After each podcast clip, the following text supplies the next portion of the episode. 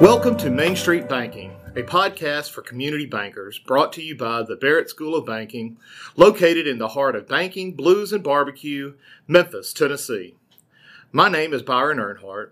I am the program director here at Barret, and it's my pleasure to welcome you to our corner of the banking world and hope that we can make your bank, your staff, and maybe even your day a better one. Okay, welcome back to uh, Main Street Banking. We are continuing on some of our ag related content coming off of our, our Ag Lending Summit we had uh, a week or two ago. Uh, had a lot of great speakers. That's still available for purchase for on demand viewing. Um, I'll put a link in the description uh, for you to for purchase that. About six to eight hours of some really outstanding ag lending content. But I wanted to bring back one of our speakers. excuse me. Wanted wanted to bring back one of our speakers from the Ag Lending Summit. Uh, my good buddy Scott Sartor. Uh, he um, has really interesting material on uh, talking to the young farmer, and I thought that was an interesting angle uh, particularly for our audience to hear. So, wanted to introduce, bring back Scott, and so got him today on the podcast. Scott, how you doing today, buddy? Doing good, Byron. Thanks for having me. Good. Why don't you tell uh, the listeners about yourself and a little bit about Cropline Financial?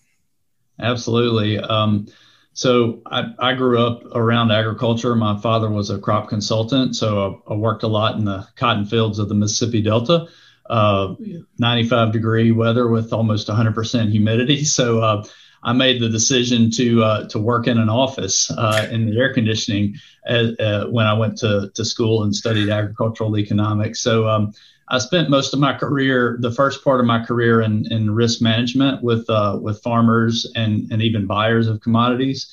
And then I got into ag finance back in the early 2000s and have made a career in ag finance, working for a commercial bank doing some ag lending, and then for uh, Rabo AgriFinance, a rather large ag lender that you may be aware of. And, and then I had a consulting firm where we did a lot of financial uh, consulting and advisory for uh, for crop farmers, um, and really had a good experience working with farmers in that too. So uh, Cropline is is uh, is what we're going to talk about today a little bit, and and that's what we're doing as well, working with farmers in a financial service capacity. Excellent. Yeah, I, I was really impressed with uh, what your company did and some of the mission statement that y'all talked about. That was that was really imp- in, impactful.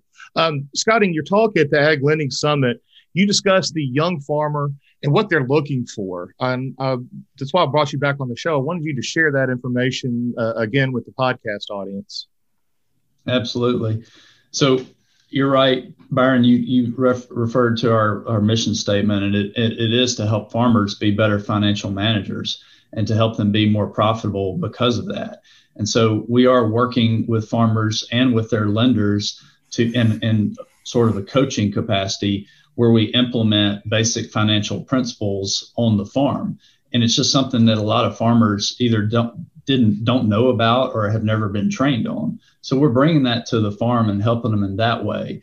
Um, and and uh, and we we're using systems and technology to do that, um, and implementing a system that we call the Farm Financial Four, using some cloud-based tools. And so we're delivering our platform and our systems with these basic financial principles via technology. So young farmers are a big uh, a big uh, market for us, and and our customers. We have uh, farmers that are that are uh, you know under the age of 35 consuming our services, and we have we have them over the age of 35 too. But you know the USDA uh, defines a young farmer as under 35. So so yeah, at the ag at the ag summit we talked about that, and so that's where we will start technology. Young farmers are looking to consume uh, things in a different way than than people uh, than you know farmers their predecessors and fathers and and mothers and aunts and uncles did uh, and grandparents. So so they're consuming technology. Um, uh, if you think about it the iphone was launched in 2007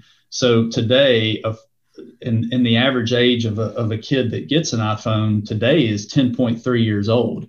But let's let's rewind back to 2007 say it was 12 years old. Well a 12 year old that received an iPhone in 2007 has been mo- using mobile apps for 13 years. and that's a 25 year old farmer. So mm. the 35 year old farmers have been using apps their whole career, essentially since right when they were out of school. If they purchased an iPhone their senior year of college, so so we're right at that time when technology, that technology curve, farmers are really uh, going up the technology curve. So they're looking for mobile apps, fintech, production agriculture, you know, production apps that help them on the production side. And so um, they're looking to consume that in that way, and and um, that's why we're delivering our platform the way we are. Um, another thing about the technology is with fintech. I know you you know banks are, are very keen on what's happening in the in the industry, and fintech is is the key word, kind of. Um, and you know, a lot of a lot of young farmers have have maybe never walked into a bank, a physical bank location, and so like my my children are are, are teenagers, and and one of the oldest one has has been in a bank. I don't think the younger one has ever been inside a bank before. And um, so that's an interesting dynamic that banks will have to deal with with young farmers and how they deliver their products and, uh, to uh, younger farmers, including you know long long term loans and short term lending and, and equipment lending and stuff like that. So so we think that's pretty key. And then you got social media, which is a big part of technology. Um, I read just this morning actually that you know uh, screen time has increased by 69% during the COVID era. So, so people are consuming uh, technology mainly on their mobile apps, all, almost you know at least five hours a day is what the article said. So, so we've had that to to think about, and, and a lot of time is spent on social media, and and even some of these fintech apps have a social element to them. Like when my daughter wants her allowance, you know, a lot of times she requests it on Venmo, and she'll send me, you know, a message in Venmo that says, "Hey, Dad, you you need to pay me my allowance." So you know that's that's or can can you please pay me my allowance so um, you know that that's it's just a different way that that these younger farmers are consuming and are the ones that are coming up are going to consume and so that's that's the main thing that we're, we're looking at right now and then that changes how they that there's studies that showing that young farmers since information and data is so readily available to them via the technology they're making decisions a little bit differently than say their their their fathers and grandfathers were. They they have more access to to relevant information that's like hot off the press, for lack of a better term. So they can open their phone and read articles that are much more germane to what they're working on that moment than say 10 years ago when they might have to, you know, call up a, an expert and ask a question. So they're consuming information and data differently as well because of the technology.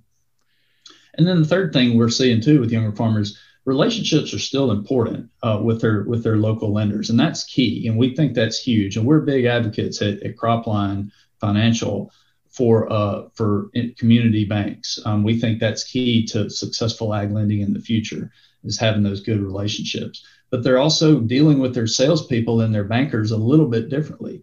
Whereas they used to call them for you know uh, problem solving and, and looking for information. Now they're calling them mainly for pricing. And so um, they're looking for pricing information or, or, or, discussion about the product or service more readily than they were, say, where their fathers or, or grandfathers might be looking for advice or problem solving um, mm. in, in a different capacity. So, um, and that could be, that could mean that, you know, uh, that young farmers might be a little bit more interest rate sensitive and, and looking for products that can be delivered mobile and, and, and then you know what is the price of those products and how's that how much is that going to cost me but we still we still are seeing that relationships are key and and that they rely on their lenders so that's a good thing yeah what um what are some of the obstacles that you're you're finding young farmers face as they go out there and try to set up their uh, their production their operations that's a great question, and I think it's this. We've heard this in our, you know, amongst our customer base, and and we've read a lot of data around this around the country. But right now, it's in no particular order: access to land. You know, uh, rent is increasing. Mm-hmm. Um, with with anytime commodity prices uh, go up, rent goes up, and and land prices are also uh, really high. So it's hard for a young farmer to acquire land if it wasn't coming to them in a, in a family environment. Um, and it's e- it's easier for a, a, lender to make a loan on land, you know, when the father's technically still on the balance sheet and helping, you know, transition from that right. In a succession capacity. But right. if a farmer wants to go out and buy, a young farmer wants to go buy land themselves, it's much more difficult if they don't have their father, grandfather's balance sheet or grandmother's balance sheet. So, so that's those are two things are key. And rents, you know, there's some there's some really interesting stuff going on in the rental markets where you know rents, uh, you know, young farmers are are also less focused on on like a lot of their I would say uh, average consumer counterparts, they're not so much asset driven. So they are forced, they are looking to rent land, but but yet rent prices are, are increasing. So it, it's it's it's kind of a challenge for them. Um, you know, we're, we're living in an age back to the technology where Uber and and you know apps uh, let let uh, people uh, they don't have to own things. They don't have to own a car because they can call Uber in some of these in some in larger urban areas well, that's sort of uh, translating out onto the farm as well. So, so land prices are, are, higher, rent is higher, and that's so access to land is a challenge. Um, the second thing is uh, labor issues. You know, there's they're either in a situation where uh, people have moved out of the country and out of the rural areas and into the cities, so there's a lack of labor totally, and then there's also a lack of a lack of skilled labor where even in the rural areas, uh, maybe some of the people that they might be able to hire just didn't grow up on a farm or uh, weren't around agriculture as much as as they were prior. So there's that's that aspects of access to to, to good to good labor is also a challenge for younger farmers. Um, and then the third thing too is is you know business services since they're looking for business services because of information and some of these things that you know we talked about earlier with information and data but there's not a whole there may not be the business services available to them. So um, they they're looking you know how to be government programs are a big thing for ag. I mean we find that you know we know that on on farming this year with covid you know the government uh, the government money that came in actually helped a lot of was going to help a lot of farms be profitable. Most farms you know government programs this past the past two years have been 30 30 to maybe 35, 40% of their income. So um, that's a huge thing. So they want to know about government programs and they want access to it. They want they want uh, access to capital. They're looking for uh, you know their their bankers to provide them uh, capital in different in different ways maybe. So um, it, that's where it goes back to the fintech, you know, and how how it's delivered and what what are the products and services that are delivered to them via the technology and then they're also looking for how do I sell my products. You know, there we'll talk a little bit here, and I'll mention specialty crops here in a little bit probably, but you know they're looking for access to how can I make more money and and and how can I market these products to a, a different consumer. Yeah, and I think that the, all of those points, I think that's why it's so crucial for the ag lenders because we're seeing similar issues in, in community banking that there, there's there's the the more experienced lender, I'll say, I won't say old, I'll say experienced lender, um, and a generation gap, and then younger, greener uh, lenders that are starting to learn that are starting to learn the business. And what you just said there is what I wish that these younger these younger ag lenders would learn. Learn about all that too. Learn yeah. the credit, learn the five C's, learn the cash flow, learn, learn all that, but learn about all that too because your customer is. And if you're not coming alongside of your your customer in these areas, now you're just an order taker, and there's no That's value right. to you. And I think having a bank, having a good solid community banker um, that knows the business and knows what you were talking about, and staying informed of that, of, of all those things that you mentioned, um, sets apart the good and the great ag lenders. So thanks for well, thanks for sharing that. Yeah, that that's a huge. I'm, I'm glad you brought that up because that is a huge component of successful the successful younger farmers hmm. is mm. that their their banking uh, providers um, that relationship focus. But the younger, yeah, the that this the stats on on ag lenders is almost the same it is as it is on farmers. Where yes, there's a lot of uh, retiring ag lenders coming retiring, up, and, and yeah. that's right retiring ag lenders. So so these young ag lenders, they're going to consume, they're going to see things differently than those retiring ag lenders did. And so the banks, the banks that adopt, uh, you know, you can't be scared of technology. T- history has shown you have to learn how to adapt it and or partner with companies that are providing it. And that's the best way to stay engaged with the customer. So, so we we're big believers of that, and that's why we're working with banks. And frankly, we get uh, I got a, an email just this morning from a younger banker uh, in Indiana you know, that said, "Hey, we're we're highly interested in seeing what you guys are doing with your customers," and that they he said, "I think it'll help me communicate with my customers better yes. if if if if I feel confident that they understand, you know, and they're looking at their financial data more often." Yes. And so, if you remember, Byron, in the in the ag lending uh, summit that you guys did, one of my slides showed that technology adoption curve, mm-hmm. and I think that's critical to how banks have to think about things. So you know 20 years ago uh, the techno and, and i always say this is kind of a little bit of anecdotal but you know the sexy side of ag is the production side everybody wants to focus on yield and you know look at that you, you can see my screen behind me i mean yeah. i put that intentionally i mean it's green it's growing stuff you know there every banker i know every ag banker i know likes being out in the field. You like to go do those crop inspections. You like being out and seeing your customers.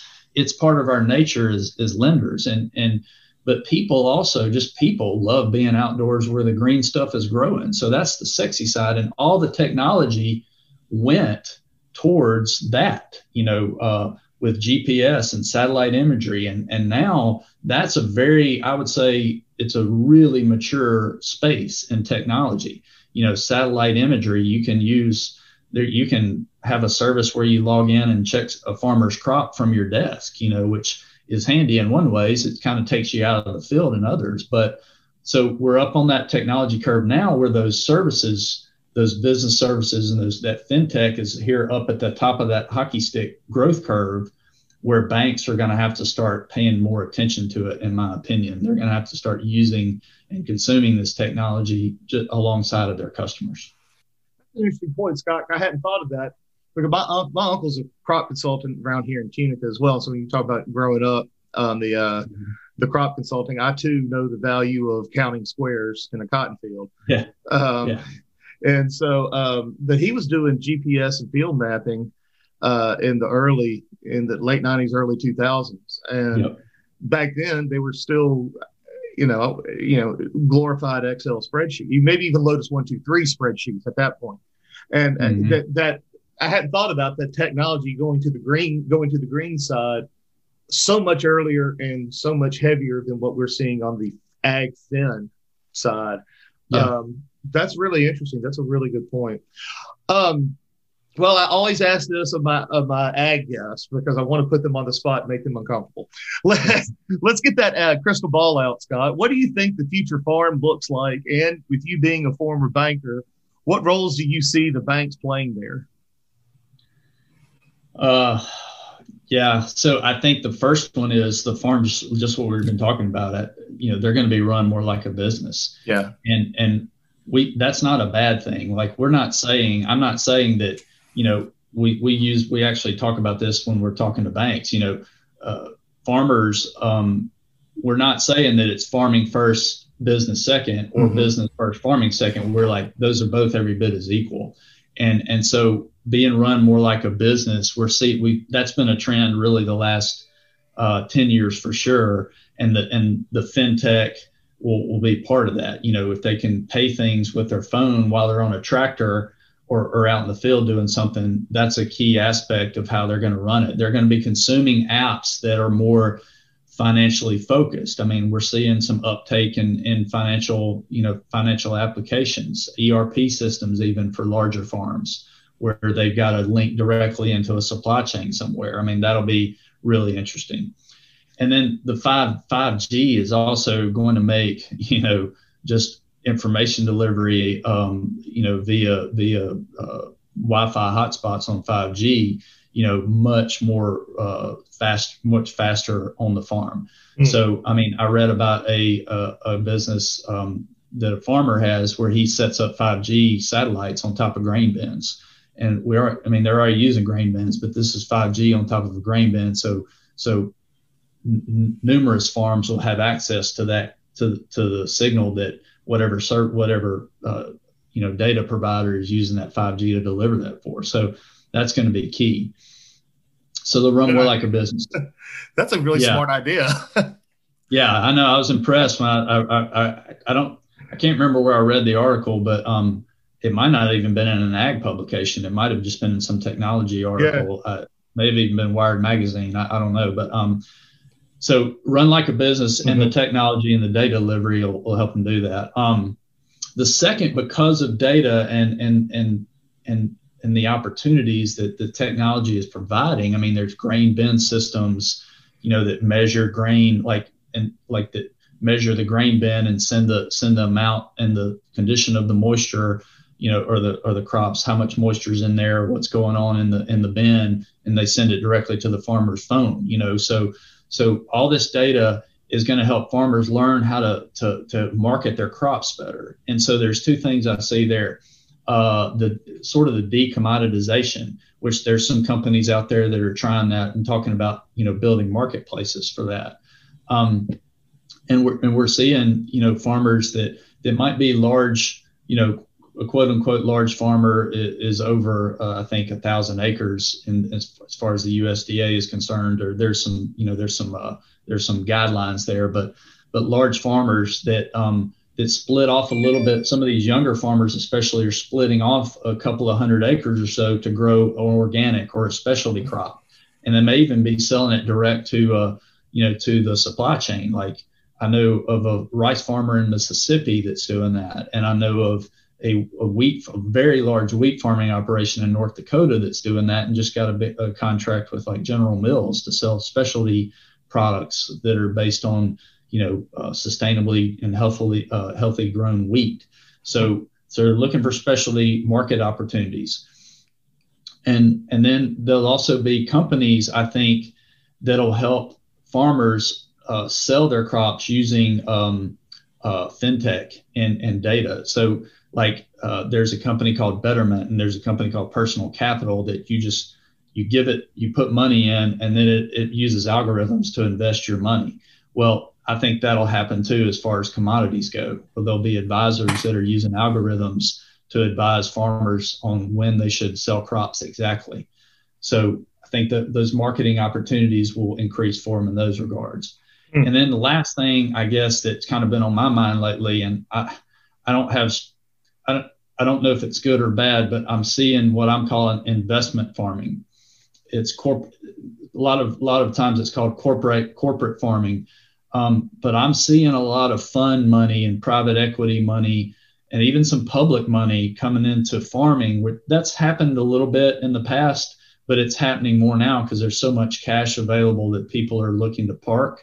And so they're putting it into farmland and they're coming up with these models based on algorithms and data and they're finding ways to, to you know to go out to the farmer and say hey we'll take a lot off your plate if you just sell your land to us and then we'll rent it back to you and so I, have got some mixed emotions about some of that, and because what I think might happen is, you know, it, it, it's all investor driven. It's not driven on on the on the farmer and, and concern for for producing a good crop, mm-hmm. and and so the it, it might lend to some little bit of uh, disparity between what the farmer can pay and and could put some farmers out of the out of the rent game. Just kind of like we talked to, rents could go so high that once those contracts, initial contracts are up, you know, that those those investors are just going to look for whoever's willing to pay the more the most rent. Yeah, I think that's probably another podcast episode we need to do on on that one. That that's I'm like you. I, I can see some a lot of good and a lot of bad on on that, but yeah, that is uh, we're we're seeing it here. Uh, you know where you close. You know in the area where you and I are. Um, as, as well. We're seeing we're seeing that type of that type of farming. Well, Scott, I appreciate it, buddy. Why don't you uh, tell the listeners where they can get in touch with you um, and find out more about you and Cropline Financial. Absolutely. Thanks for that. Um, so we're we're online at croplinefinancial.com. We we uh, we're on all social, LinkedIn, Facebook, and Twitter. Um, we, we we write a blog, and uh, we we like to talk about that and and and put that out there for farmers and, and lenders to consume. And and the blog can be found on our website. Um, again, croplinefinancial.com um, you guys can email me at s sartor that's s s a r t o r at croplinefinancial.com or, or give me a call on my cell phone 901 413 3822 uh, we do work uh, pretty much nationwide and uh, we're we're happy to have conversations with uh, with with bankers all over the country Thanks, Scott. And I'll have the contact information in the show notes and then on the show page as well. Uh, so if you're if you're riding, please don't stop looking at the car and stop looking at the road. You, will it'll be in the show notes there for you to to click on that. So, Scott, I appreciate it again, buddy. Thanks again for all your help and for speaking at the Senior Lender Summit, um, and then for being willing to come back on to the podcast and uh, and and go from there. I really appreciate your time today. Thanks. Thank you, Byron. We appreciate everything Barret School of Banking is doing. Good programming, good online content for sure. I know we look at a lot of it, and uh, we appreciate what you and Chris are doing. So thank you for that, and and uh, we'll be in touch. Thanks, Scott. All right, see you, man. Well, that's our episode for today. We hope you've enjoyed yourself and learned a little something. If you haven't already, please feel free to subscribe to our podcast and drop us a five star rating. You can follow us at Barret Banking on Twitter or Barret School of Banking on Facebook and LinkedIn. And we even have a new community banking road trip playlist on Spotify highlighting your favorite songs about your home state. Check that out and feel free to submit your favorite song about your state to add to the playlist. We have an ever growing slate of classes, seminars, and webinars that are available, and not to mention our industry recognized Graduate School of Banking every May and we look forward to seeing you at any or all of our events.